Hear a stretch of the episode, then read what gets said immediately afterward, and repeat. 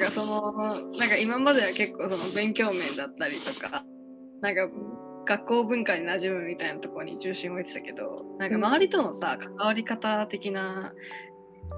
のってどうだった？小中高とかで。小小学校はうん、友達はいないね。なんか、いないわ。うん 一人もいないわ。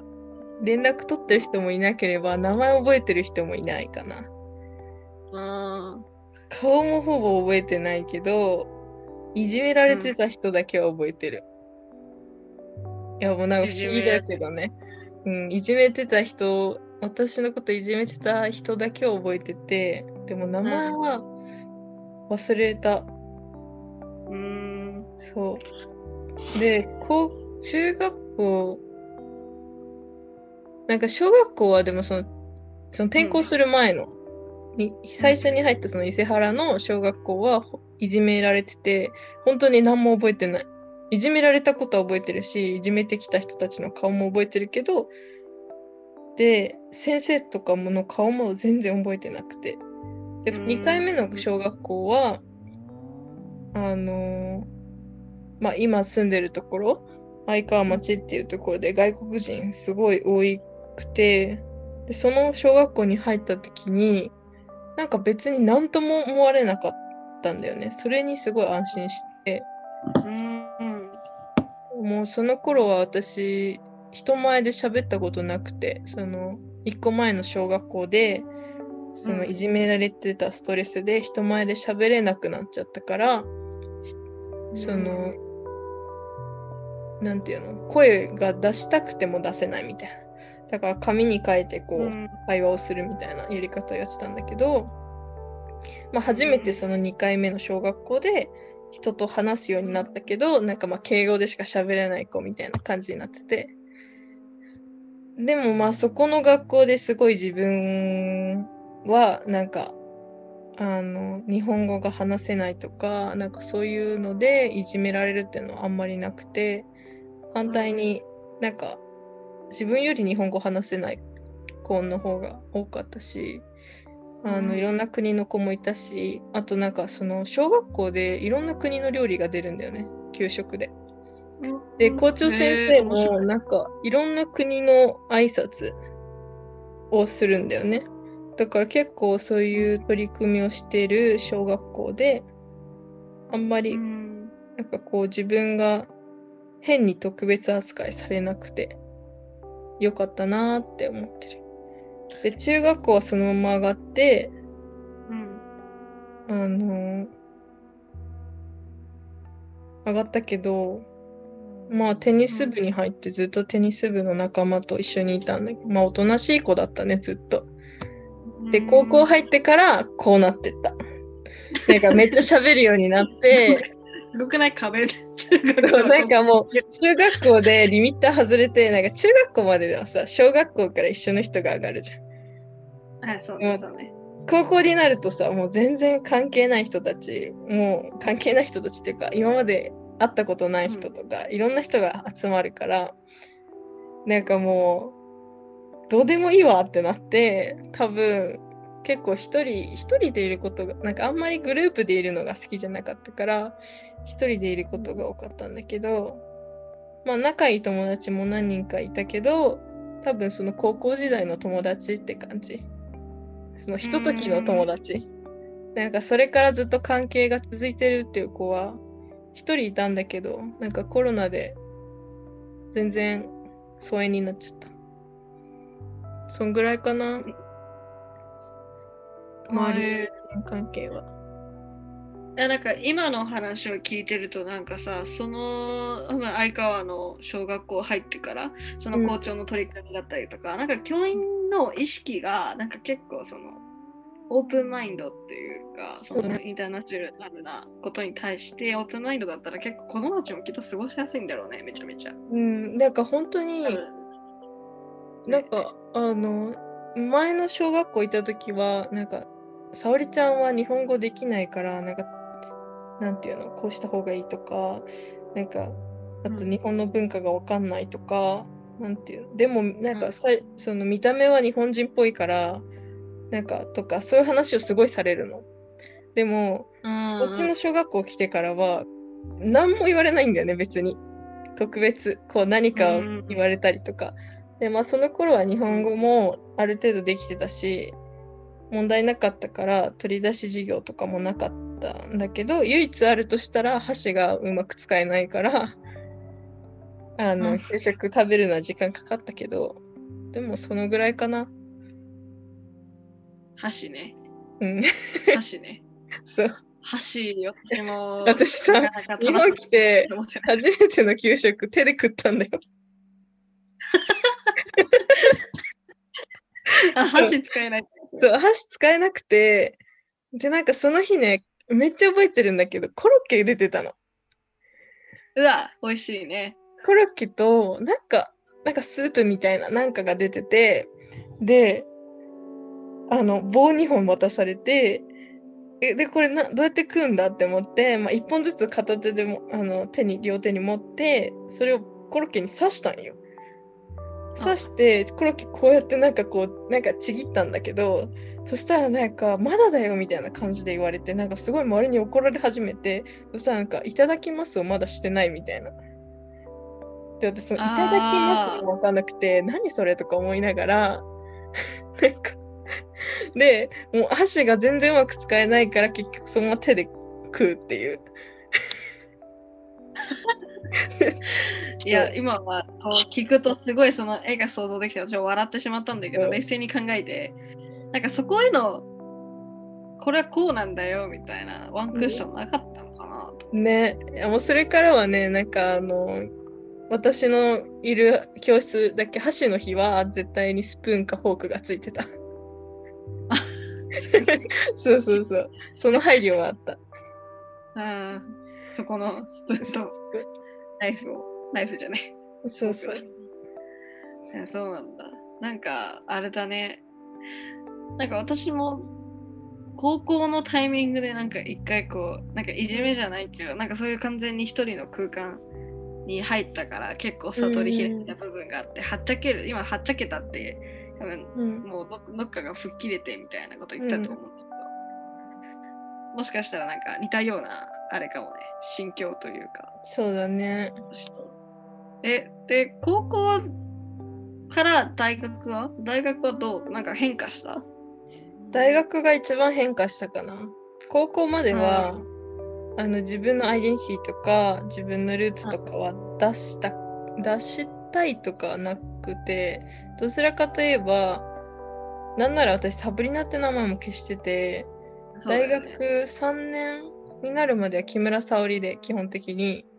名前を自己紹介で言ってて。うんうん。であんまりなんかペルー引かれたら言うけど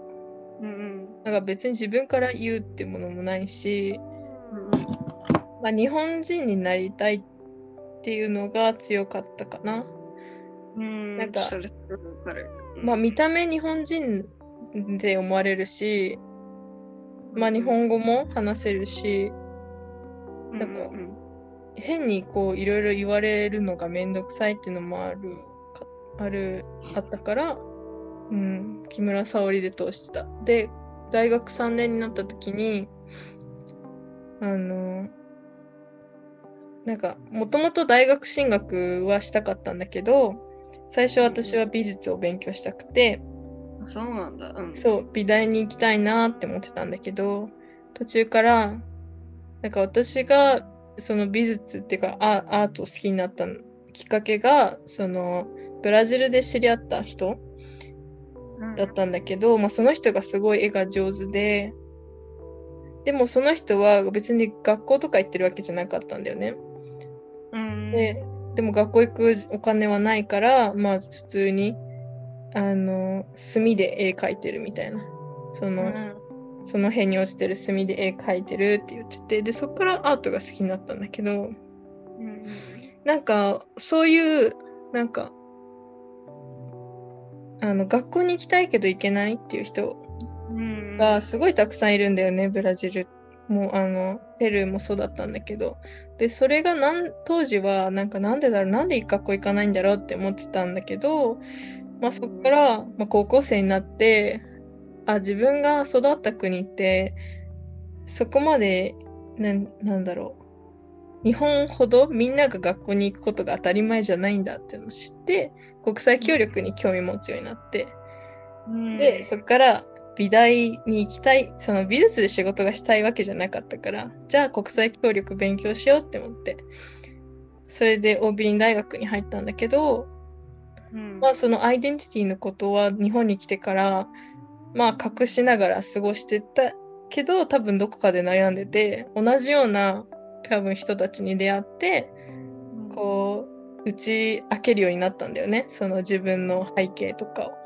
うんうんでそこで自分が日本で過ごしてきたこととかを疑問に持ち始めて多文化共生っていう授業を同じ日系人の友達に勧められて受けて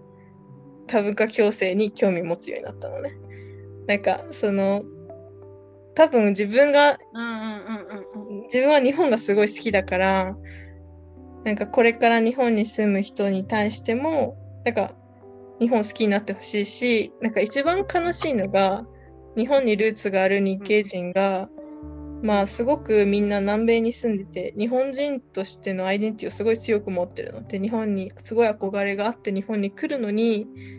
嫌な思いしたりとか、なんか日本人じゃないんだよって言われて否定されたりとか。でも彼らは日本から移住した人たちの、まあ、孫だったり子供だったりするわけだから、その人たちが日本に来てこう絶望して帰国しちゃうっていうのがすごい悲しくて日本を嫌いになってしまうっていうのが。でそれがルーツがあるにもかかわらずそうなってしまう日本っていうのがすごい嫌だったから多文化共生についてこう考え始めたっていうかでそこで自分もあの自分のルーツを表すために木村沙織の学生証が木村沙織だったんだけどまあ木村沙織サブリナって変えてそこからはサブリナっていうようにしたんだよね。かっこいいああれだよね。だから私とうん。出会った時にはもうすでにサブリナだったもんね。そう。なんかね。本当にちでもちっちゃい時からお母さんにはあなたは一人で3人分の人間なんだよって言われてたの。うんうんうんうん。で最初はその意味が分かんなかったんだよね。単純にポルトガル語がとスペイン語と日本語が理解できるからなのかって思ってたけどうん。なんかまあそれこそ大学卒業する時に就職活動とかで、まあ、3, 3つの文化の間で育ったからそのどの国のことも客観的に見れるというかうんうんうん。なんかどの国の人でもあるけどどの国完全などの国の人でもないからなんかちょっと微妙な立場ではあるけどなんかそれってすごい得に感じるようになったなって思って就職活動の時とかね言葉以外にも。でその時に初めてお母さんがそのあなたは3人分の人間なんだよっていう言葉を理解するようになったなって思っててうんうんうんうんなんか自分が自分を何人って聞かれた時に日系人って簡単に言うのもなんか分かんなくて。だからいつもペルー人だし日本人だしブラジル人ですって言うようにしてるんだけど。うんうん超かっこいい。えだってさなんか日本を取っても私じゃないしどれを取っても私じゃなくなっちゃうんだよね。だからといって完全な日本人でもないしペルー人でもないし、うんうんブラジル人でもないんだよね。だから全部だなって思ってて。いう感じかな。なあれだね、なんか私がなんか大学入って私もなんか同じ感じで小中高の時は自分のルーツに対してまあなんかあんまりこう誇り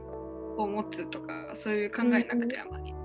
まあ多少の中国語と日本語を話せまあまあ話せてラッキーぐらいしか思わなかったんだけうど、ん。なんか大学入って確かあれ講義大学の講義でうん。なんか話せる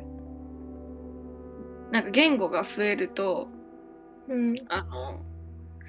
なんか別な自分なんだけどもう一つの人生が歩めるって先生が言ったのね、教授が。そうだだからあれがすごく印象に残っててだからサブリナのお母さんが言ってることもきっとそれなんだなって思うのね。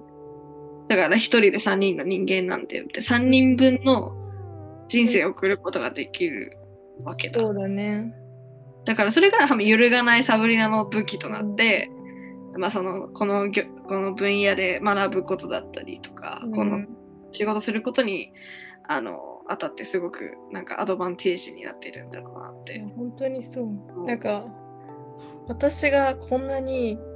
うでなんかす一時期すごい辛かったけどなんかめちゃめちゃポめまなんなんていうの？ポポジティブ思考なんだよね。あ基本何でもいけるでしょうっていう考えなんだけど、うんうんうんなんかそれって絶対お母さんの影響だなって思っててなんか何でもできるよみたいな感じでずっと言われ続けて。うんうん、すごいわかるな。うん。そう。なんかわかんない。ラティーナのお母さんだからなのかわかんないけどなんかラテンの人だからわかんないけどめっちゃ前向きなんだよね。なんかたまにうざくなるぐらいなんか夢物語みたいなこと言ってくるんだけどでもなんかいつも諦めないみたいなのがあるから負けず嫌いなとこも似てなんかそのおかげで今があるかなとは思ってる。うん、うん、すごいね。なんかやっぱサブリのサブリナのママンが本当にもうもうもうプッシュでうん、頑本当張ってこいみにたいな。いや本当にめちゃめちゃスパルタだったね。えだからその当時いじめられて本当辛かった時とかも私一回も学校休んでないしえなんかいじめられないことをどれだけ見つからないで過ごせるかみたいな感じになっててで当時なんか私ランドセルに生ゴミとか家のポストに犬の糞入れられてたのね。でえそれをお母さんが帰ってくる前に全部片付けて。やば。そう。そうだからでも一回だけ犬の糞が見つかっちゃってあやばいって思ってでもなんかまあ近所の人なんか人のいたずらみたいな、まあ、観覧板みたいな団地に住んでたからあ観覧板みたいな流してそれで終わったんだけどまあお母さんはうちが原因だって知らないよね今でもあ知らないんだ。隠し通したんだ知らな。隠しとしてる今でもいじめられてるって知らないちなみに私も高校1年生の時にいじめられた時に家帰って泣きながら言ったら、うんまあとりあえずお祈りしましょうって言われて終わった。とりあえず祈るしかないよねそうまあ、まあ、神ってありがたいよね。まあそうだねうん。本当に。まあそんなこともあったなーって。まあでもそれがあったからなんか自分強くなったなーって思う。なんか。うん。そうだね。うん。なんか、そう、この間マリアンのそのポッドキャストをうん、聞いてて、なんか思ったんだけど、なんか死にたいぐらい辛いことがあったんだけど、その出来事のおかげで、今の自分がいるって考えたら、結構、なんて言うんだろうな。よくやったな、自分って思うようね。んいや本当にそう思う。いやなんか多分辛くて死にたくなるってなんか大体みんな一回はあるんじゃないのって思っちゃうんだよね。でもそれを行動する人ってなんか多分それしか逃げ道がなかったってのあると思うんだけど、私一回だけ飛び降りたことあるんよ。アパートの3階から。そう。だその時そう団地に住んでて3階から飛び降りたんだけどただ膝を強打して終わっただけだったの。でその時に学んだのは人間って案外丈夫なんだなって思ってでこんな中途半端に怪我するぐらいなら 生きようって思った。意味がわからないんだけど、あの、よかった、それを悟っしかも高所恐怖症になった。面白いんだけど。いや、なんか今はね、笑って言えるけど、それがなんか結構辛かった時だったの。いや辛かったねその時は一番辛かったかな。私も、だから円形脱毛症にもなったしうわ、マジか。そうはハゲてたその時はでも本当にうん やばかった。でもまあ今になってこうやって笑って話すけど、そう。そう。当時はね。やばいよね。私も、途中からさ、なんかどこかさ、辛いとさ、うん。何言われても、なんか、それを、なんか第三者の視点から見てる自分がいるんだよね。だからもう完全無なの、こっちは。そうだね。で、なんかその、まあ私はまあ中国語も日本語も言葉のあれが分かんなくて困ったことあんまないんだけど、うんなんか中国語で言ってくるし、その意味も分かるんだけど、もう別に何も思わないみたいな。なんか言う BGM だみたいな感じで。で私もこそうね。なんかその、なんだろう、見返し、なみなんだろう、なんかみこっち見て、わーって言ってきて、こっち見てみて、ポカンってしてるわけよ。で、向こうもなんか、こいつはやべえみたいな感じで、ちょっと、なんか、あんま言ってこなくなったことも、うん。なんかあって、なんかああいう時、困るよね。困るっていうか、強くなったから。まあそうだね。いや、でもそのおかげで、やっぱ何事も、けなんか、まあ辛いことって経験になるよね。本当に。うん、だからやっぱその自分がその生きてる環境の中でいかにどうそのなんて言うんだろうな。うんなんかこういなんだろう得るものを得る得るというかなんていうか、ん。それをどうなんかパワーに変えていくか結構なんか人生の大きなミッションだったりすると思うんだけど。なんかそれで言うとさっきサブリナが言ってたそのなんかすごい日本のこと好きだったからその日本に対して憧れを持った日系人のやつ人もなんか日本という国のなんか、いいところをふんだんに楽しんでもらい楽しんでもらいたいって言ったら変だけどうん。なんか見てもらいたいって気持ち強いって言ったじゃん本当に私もそううん思うの。なんかこの多文化共生の話をするってなったらなんか私たちもよくこの話するけどただ自分の経験談を話して辛かったね、本当にわかるわかるわかる。で終わらせる気は私もさらさらないんだよね。うん。そう。だからなんかこういったまあその私たちがこれからそういうミックスルーツのユースを集めてそのいろいろやりたいプロジェクトとかもそうだけど自分たちの経験をどうにかこうもうちょっと俯瞰して、うん、なんかそのまあ辛かったけど、まあ、やってこれたしでやってこれた私たちが次の世代の子たちに向けて何か手助けをするっていう、まあ、フェーズなのかなって私はうん。思うんだけど、ね。なんか